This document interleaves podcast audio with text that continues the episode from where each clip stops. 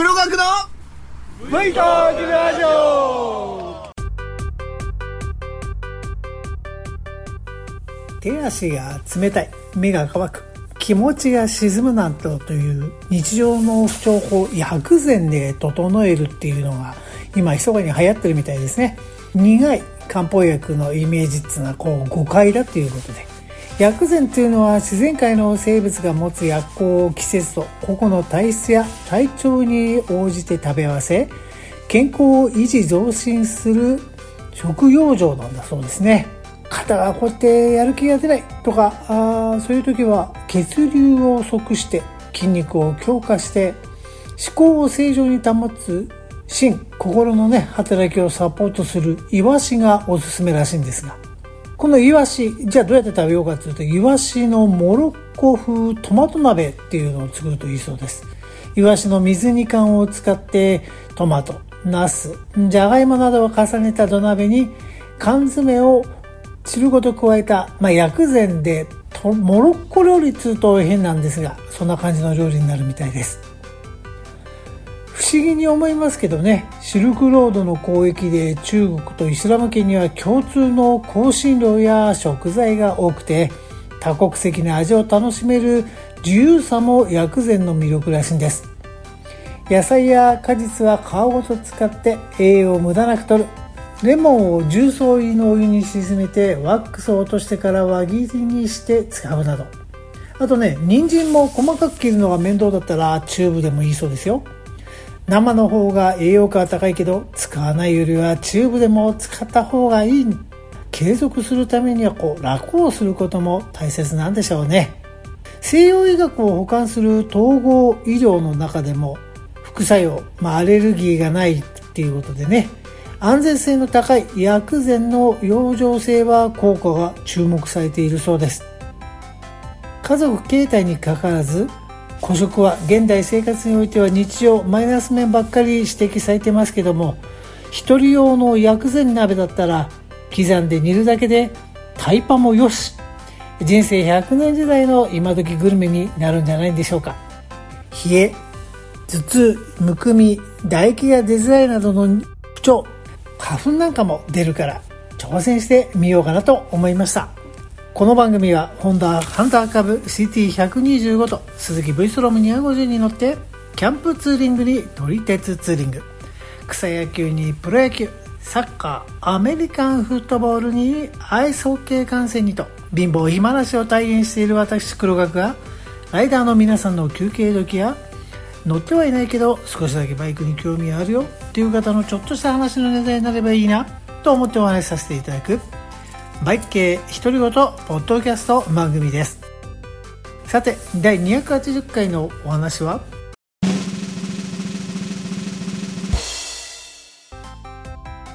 いきなりの大出費でとほほ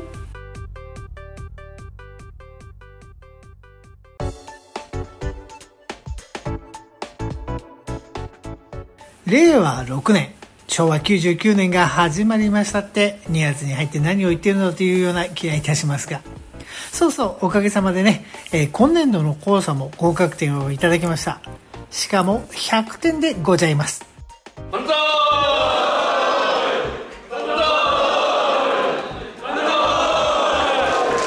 1月16日の配信をねお休みさせていただいて必死になって勉強した甲斐がありました。転勤で部署が変わらなければあと5回は受験するようなのですけどね。この年齢になりますと覚えるよりも忘れる方が多くて特に条文に新しい文言が入ってしまうとねまあこれが混乱しまくるんですがまああと5回頑張るしかないのですけどこれの辺もとほほっていう感じでございます。さて同じとほほでも今日のお題はいきなりの大出費でとほほということなのですが実はリビングルームにあったテレビがいきなり故障しました。お昼ご飯の買い出しとちょっと動きを兼ねてね外出したのが10時30分。買い物をしてお昼ご飯はいこちゃんのおじさんからいただいた秋田の B 級グルメで有名な横手焼きそばを作ってさあ食べようねなんて話をして無事帰宅。まあ帰りはね荷物があるんで電車にしたんですけども。さてとと荷物を持ってリビングにいこうちゃんがテレビをつけたのに画面は真っ暗。声だけが流れるだけはてどうしたんだっていうような感じです。電源を切ってつけると一瞬だけ画面が出るのですがその後はもう真っ暗。まあちょっとねでも斜めから見るとねうんなんか人が動いてるなっていうような感じが見えるんですけどもね。はてどうしたよお前っていうことで固まってしまいました。が寝室にあるねちっちゃいテレビを持ってきて HDMI 端子をつなぎ替えてみるとねなんとこれがしっかり映るんです。はい回線に異常なし。はあそうです。新年早々テレビが行きました。となれば早速買いに行かないといけないのですが先ほどお買い物に行ったとこには野島電機があったんですよ。ですがもう今や帰宅してしまいましたからどうしましょうね。ビッグカメラでしょうか。ヨドバシカメラでしょうか。ケーズ電機でしょうかね。まあいろいろあるんですけども結局選んだのは上新電機まあここが一番近いということになったんですが。ということで上新電機に向かって出発なんですがその前にこの壊れたテレビは一体どうしたらいいのかということになりました。役所に廃品回収を頼むか。それともお店の方に持っていけばいいのかとねふと悩みましてね。電話でお店の方にお尋ねしたらじゃあ持ってきてくださいということで OK になりましたので。まあそれもあって駐車場が広くて空いている上新電気にしたんですけどもね。ということでテレビの画面にはプチプチをいっぱい貼ってね、え、やっぱり画面割れてしまうといきませんのでねプチプチを貼って出発です。まあテレビ売り場に行ったらびっくりなことばっかりというかでっかいテレビばっかりですね。うちみたいなうさぎ小屋には入らないようなテレビばっかりなんですが。担当の方とちょっとお話をしたんですがテレビからの距離。大体私のうちだとね2 m ぐらいなんですね。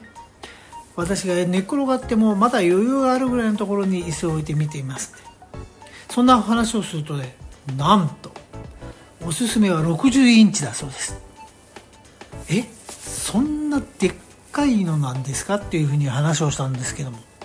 なんと今は 1m から 1m50 のぐらいの距離で見るのが普通なんですって。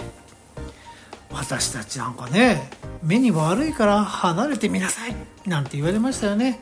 そんな話って実は昭和の話なんですね。まあ実際言われてみた。その 1m から 1m50 で見たね。TV すんごい迫力でしたね。しかも 4K でしょ。いやびっくりでした。じゃあまあということで60を買うわけにもいかないんです。というのもテレビ台これがね長さが60センチしかないんですよ。でそこに置ける台座のあるテレビっていうことになりましたところ。シャープぐらいしかないんですね。サイズも43インチ。もう選択肢がこれしかありませんでした。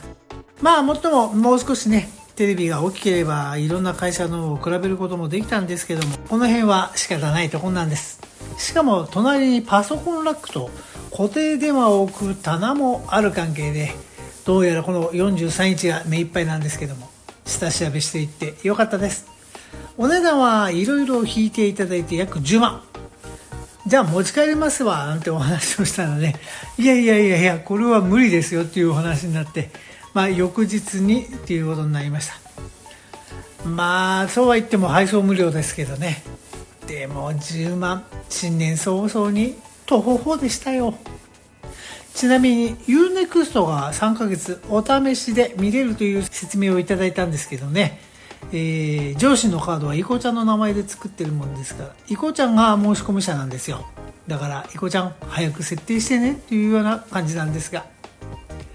で2つ目なんです。2つ目の徒歩法でございますが実はハンター株のバッテリー上がりで徒歩法なんです。思えば去年の若洲キャンプ場に高高さんと行く前からセルの指導がねこう悲しげにキュルキュルン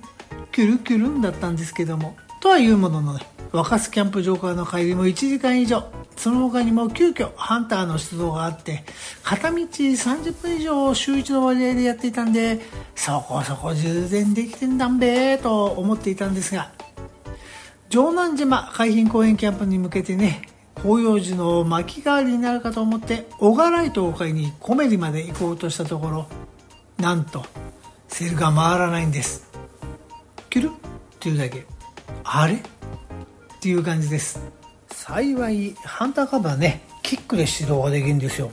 だからねちょっとバッテリーがあっていてもねキック一発っていうことでエンジンがかかるんですけどもね。さてと言ったら今度はその里の信号で止まっていたらいきなりのエンストです。スンスンスンって止まっちゃうんですよ。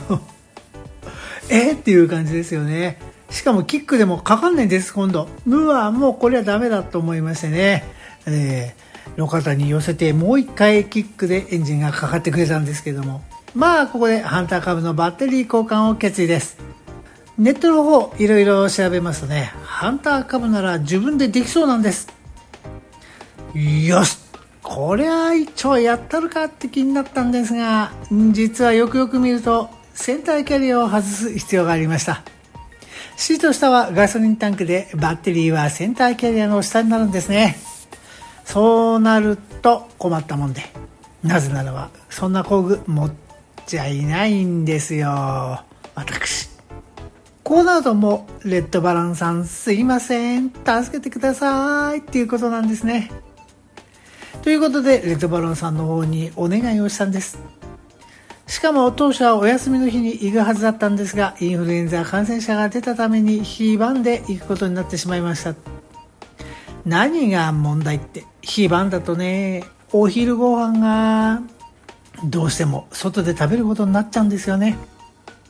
今の時期外で食べるのはダメなんですよ。ダイエットに茶色い食べ物は禁物って。でも茶色い食べ物って美味しいじゃないですか。食べたいですよね。悪魔の声が響くわけです。ということでレッドバロン立川店でのバッテリー交換とお昼ご飯のツーリングに出るんですが当日は東八道路から新府中街道甲州街道へと出たんですが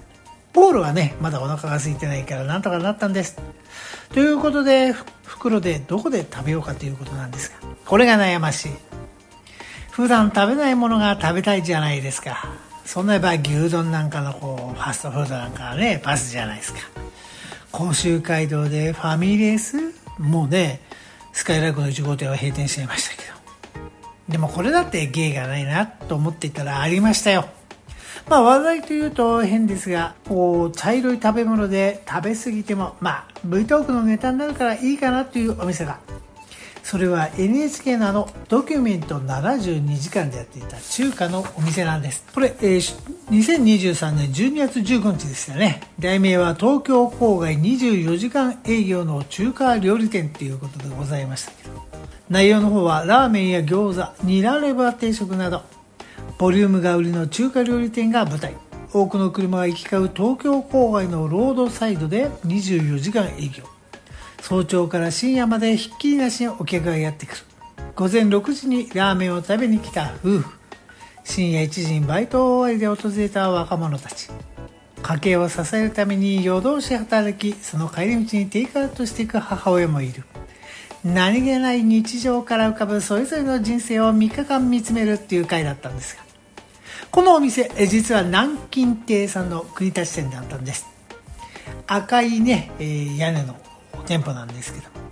まあでもねロードサイトで中華料理店で赤い屋根っていうとですねこの南京亭とあと万北亭っていうのがあるんでいつもごちゃごちゃになっちゃうんですけどもね。まあ南京亭の国立店でっていうことにしました。でいざ非番で出かけたんですけど予約していた時間甘く見積もっていました。まあ甘く見積もってたのは実はこれだけではなかったんですがもっと青ざめる事態が発生するんですけどね。11時の予約だったんですが家を出る時点ですでに10時45分完全に遅刻です。慌ててレッドバロンさんには電話しましたけど。道路も空いていて順調だったんですけどその分不内なドライバーが多くて新府中街道から甲州街道に右折するのに上り車線の車が気になって交差点の真ん中で止まっちゃうのがいるぐらいだったんですよ。先ほども言いましたけど甲州街道では今や閉店となってしまったスカイラック1号店の跡地を見ながらああここだったのねとなった。しかしね甲州街道沿いとはいうものの今では西府駅が近くにあるんですけど当時は駅と駅の間でねそんなものもなかったんで本当に何もなかったところだったんですけどねよくこんなとこに出店したものです。その店舗もまだ更地になってなくてね看板を白く塗りつぶしただけになっていましたよ。この後何ができるんでしょうかね。個人的には同じ系列の武蔵野森コーヒーになってくれればいいんですがそうすると美味しいパンケーキを食べることができるんでね。それも楽しみの一つになるんですがどうなんでしょう。ヤホー天満宮。ここは武蔵野地域では学問の神様ということで受験シーズン真っ盛りのただいま駐車場が満車でございました。やっぱり参拝客が多くなのは仕方ないですね。さていよいよレッドバロン立川店に到着。サービスさんに、えー、ハンター株の方を預けますけども時間はなんと11時35分大遅刻でした。さてしばらく待ちましょう。ちょうど待合室の方からは作業しているのが見えるんですけどやっぱりセンターキャリアハウスの邪魔みたいですね。どうもすいませんという感じです。こちらは暖かい部屋にいるんでね、えー、眠気が襲ってくるような状況ですが寒い中で作業しているサービスさん本当に申し訳ございません。なんて思っているうちにはいすっかり椅子で寝ていました。レッドバロに行ったことのある方は分かるでしょうけど店内に流れるあのテーマ。ね。あのバイクが売れるためにシャララーンとかいうのが流れるんですけどもね。かなりの音楽ですけどもちょっと今、えーと、思い出せないんですけどね。まあそんなテーマが流れているかなりのボリュームの中1時間ほど寝ていたんでしょうか。黒学さんお待ちどうさまと呼ばれて生産です。えーといくらかな。バッテリー交換だから1万もあればお釣りが来るよねっていうような気でいたんです。とはいうもののまあね本当に1万かっていうのがあってちょっと1万より余計に持ってきてすっかりお大臣気分。しかしそれもその時まででした。請求額を見てびっくり。ななんと350円。お金が足りません。どうしましょう。本当にびっくりで焦りました。だってねサービスはねカードが使えないんですよ。マジで焦りました。しかしなんとそこにどっかで見たことのある QR コード。なんと PayPay の QR コードがあったんです。よかった。PayPay で払える。まあ PayPay の残額足んないんですけどもチャージして無事お支払いができました。しかもこの PayPay 支払いなんと3日前から使えるようになったということです。本当に助かりましたよ。何が一体この金額になったのか。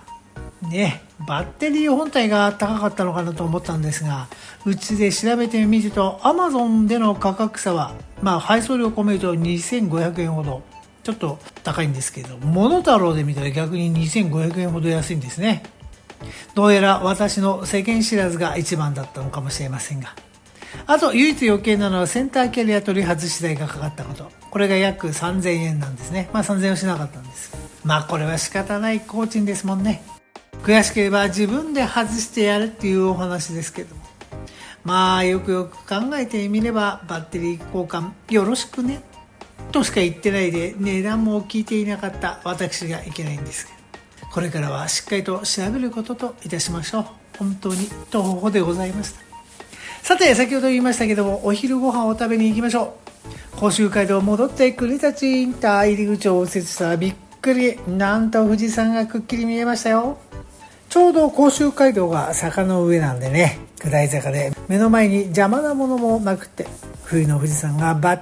チリ見えましたけどもハンターカブ止めるような場所もなく流れも良かったんでね、えー、写真を撮ることができなかったのが残念でした。やっぱりこれ GoPro のヘルメットホルダーを真剣に考えるようかなというような気がしています。最近というか変な話なんですがあの茅ヶ崎みなみさんの動画にね、えー、感化されております。バイク動画を上げたいななんて思っているんですが、まあまさかあんな可愛いコミュニティにね、えー、ブルルーなんては言えませんけども。実は今のステだと画面がブレブレになってしまうんですね。うん。まあ GoPro の方で撮れば大丈夫なんで、まあ、いざとなれば GoPro で撮るんですけども、GoPro だと本当に外回りのあのケーキのセロファンみたいな感じのカバーしかついてないもんですからちょっと怖いなというような気がしているんですけどこれミラーにマウントしてるのが欠点なのかもしれませんけどもね。まあ、画角が固定されてしまうということもあるんで、ちょっとヘルメットにつけたいなとは思っているんですけども、まあそうは言ってもこう調べているのが面倒なんでなかなか動きませんけども。さて、えー、話はまた戻りますが、坂道をくぐった交差点の右側に先ほども言いました南京亭国立線がございます。ところがこの交差点右折はできないんです。その先の信号で右折、U ターンして左折で入ろうとしたんですが、なんとびっくり、南京亭渋滞発生です。駐車場満車なんですよ。お店の外まで人が並んでるんです。行列です。時間は12時45分過ぎですよ。もうお昼休憩も終わるであろうという時間なのに、お店の駐車場も入りきれずに道路の方まで並んでいやー、びっくりでございました。しかもお店の中もね、かなりの行列だったんです。これドキュメント72時間のせいでしょうかね。ということで、空腹には勝てず、今日はキャンセルいたしました。まあ、この店はよく使っちゃよく使うんで、24時間営業ですから、今度お昼前とか変な時間に来て食レポをしたいと思います。ということで、帰宅しました。まあ、あの、ちょっと一瞬途中で期待させちゃったんでね、えー、南京店の食レポが楽しみかもしれませんけど、次回までお待ちください。申し訳ございません。でね、ちょっと今思ったんですけども、セルでエンジンかけるより、キックでエンジンかける方が少しでもバッテリーには負担が少ないんですかね。キャンプ用品満載でなければなんとかなりそうな気がするんですが、あと天候とか疲労に関係がなければね、ちょっとキックで使用するようにしようかなと今思っておりますが、その辺、どっちがいいのか、ね、えー、ご存知の方いらっしゃいましたら教えていただけますかよろしくお願いしたいと思います。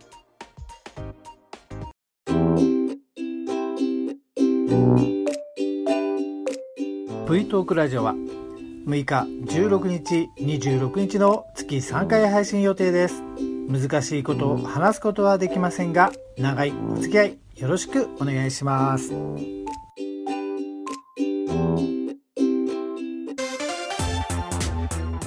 忘れるわけにはいかない2023年のプロ野球順位予想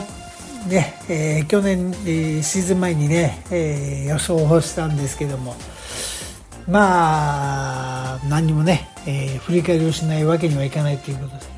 2023年のプロ野球黒学予想ではあまずパ・リーグは1位が福岡ソフトバンクホークス2位が千葉ロッテマリーンズ3位埼玉西武ライオンズ4位オリックスバファローズ5位が東北楽天ゴールデンイーグルス6位北海道日本ハムファイターズを予想いたしましたが実際には1位がオリックスバファローズ。2位が千葉ロッテマリーンズ、3位が福岡ソフトバンクホークス、4位が東北楽天ゴールデンイーグルス、5位が埼玉西武ライオンズ、6位北海道日本ハムファイターズということで、2位と4位しか当たりませんでしたね。まあ、オリックスは吉田正尚と伏見のが重り一人で無理と考えましたが、やっぱり投手陣の凄さと中島監督の采配でしたね。2位の千葉ロッテマリーンズはね、これは無事当てましたけど、まあやっぱり最後に頻打が予想通りの結果ということになりましたけれども、この辺とほほな感じもいたしますよね。3位のソフトバンク、優勝できなかったら藤本監督やばいっすと言っておりますが、その通り会議になってしまいましたね。ねえ、あんだけ補強したんですからね。今年国母監督になってもまた補強してますけども、一体どうなんでしょうか。そうそう、北海道日本ハムファイターズでの宇佐美選手のこと、私、環境が変われば打つよとお話したところ、ね、中日にトレードされてすっかり中軸打つようになってましたね。ここは私の目の付けどころが間違っていなかったようです。まあ、とはいえ、まさか離婚もしちゃうとは思わなかったですけどね。一方のセリーグ、1位予想は読売ジャイアンツ、2位が阪神タイガース、3位が DNA ベイスターズ、4位がヤクルトスワローズ、5位中日ドラゴンズ、6位広島カーブと予想いたしましたが、実際には1位阪神タイガース、2位広島カープ、3位 DNA ベイスターズ、4位読売ジャイアンツ、5位ヤクルトスワローズ、6位中日ドラゴンズということでね、3位のベイスターズしか合っていませんでした。でもねカープの栗林とジャイアンツの大勢の金属疲労の心配は当たっていたんですよ。あと2メーターの秋広をなんとかしてくれと言っていたらあの活躍。ねえこの辺は私やっぱり目間違ってないんですよ。しかも実は最後に紅白戦を見ていたら阪神の優勝もあるよって言ってるじゃありませんか。嘘じゃないですよ。じゃあ本当の音源聞いてください。まあそんなことを挙げてたんですけども今日ちょっとキャンプ中継見てたらあれってあれ？っていうような気になってるんであれの阪神がもしかしたら1位になるかもしれません えー、ちょっと今日見てたらなんかあれ、本当あれ？っていうことになっちゃってね。あれつながりで阪神が上かなっていうような気になってきました。まあ、その辺結果がどうなるか覚えていたらシーズン終了後に実証してみたいと思います。ということでね、まあ、あれっていう表現ですけど、優勝を的中しております。万歳っていう感じです。まあ、ほとんど外れてますけどね。特に巨人で言えば坂本と菅野が不調しなかったことメルセデスが抜けた左腕の先発ここは井上君が埋めてくれそうな予感ですが落ちる球がないので今研究しているようですが長いイニングにはまだ不安が残りますといったことが当たってしまいましたアーリーワークでの岡本の復活は当たっていたんですけどもね。うん。まあしょうがないか。で2024年の予想なんですけどもまだキャンプインもしてないし紅白戦も見ていないので3月になったらちょっとさせていただきたいと思います。まあ、この辺ガソリン屋さんの意見も聞きたいなっていうのもあるんですね。というか実を言いますと今年本当はやばいんです。東京ヴェルディがついに J1 復帰をしてくれましたのでそちらも見ないと。できればアジスタも行きたいしね。はい。また東京ヴェルディというとまた黒学の読売グループと思うでしょうけども実態は違うんですよ。初めてサッカーの公式戦を見たのがヴェルディだった。まあ会社でいただいた招待券で見に行ったんですけど。その後ねバックスタンド席にいこちゃんと、まあ、こっちを連れて観戦にも行ったりしていたんですが毎年シーズン初めは今年こそと思っていたんですけどね大概途中で5割の成績になっちゃうもんで J2 のね、すっかりメモになっちゃいましたけど、あまり話をしてきませんでしたが、今年は J1 復帰。上福監督のもとどうなるか楽しみということで、キャンプツーリング、撮り鉄ツーリング、草野球にプロ野球、サッカー、アイスホッケー、アメリカンフットボールと、こちらも忙しい一年になりそうです。特にアメリカンフットボールはね、私の好きなシルバースターというクラブチーム。今までアサヒビールさんの応援だったんですがついにアサヒビールさんが手を引いてしまいました。でどうなってしまうのか。またね富士通が強すぎるんでこの富士通をどこのチームが倒すのかそういう楽しみもありますけども。まあ日大フェニックスが廃部になっちゃったのは誤算でしたけども。